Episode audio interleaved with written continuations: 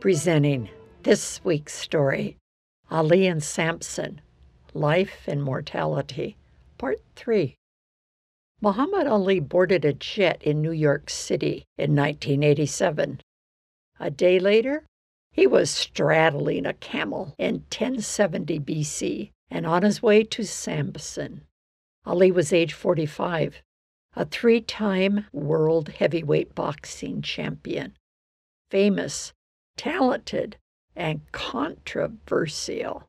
Parkinson's disease was attacking Ali's central nervous system. Yet, he was getting onto a camel for the first time.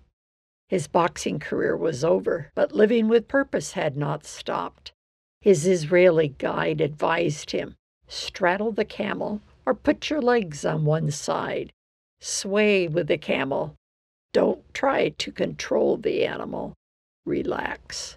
If the camel spooks, speak evenly and calmly. Expect to be uncomfortable. After a long ride, Ali arrived in northern Israel in the town of Zorah, where Samson's parents lived. Samson, now the judge of Israel, greeted Ali.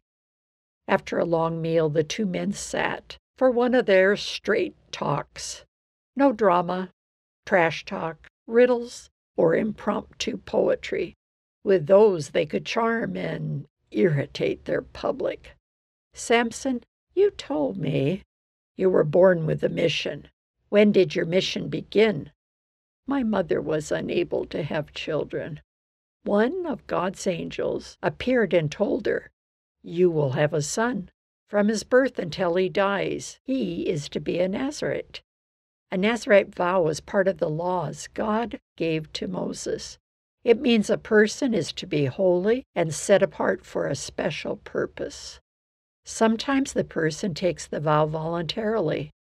For me, it started at birth. I was the son the angel promised. I was not supposed to drink wine or other alcoholic beverages, or have my hair cut, or touch a dead body. Why not have your hair cut? Hair represents life. Only a living man produces hair.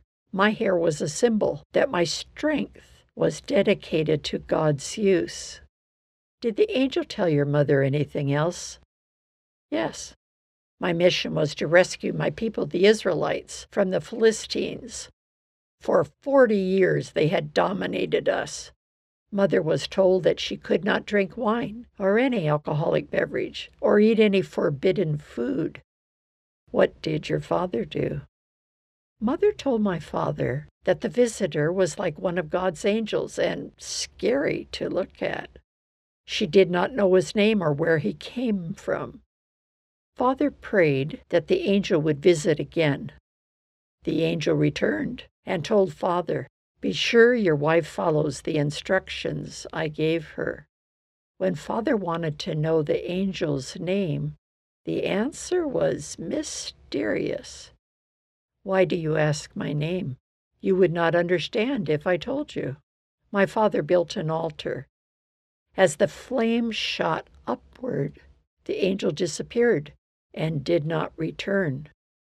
My parents thought the news and miracles were wonderful.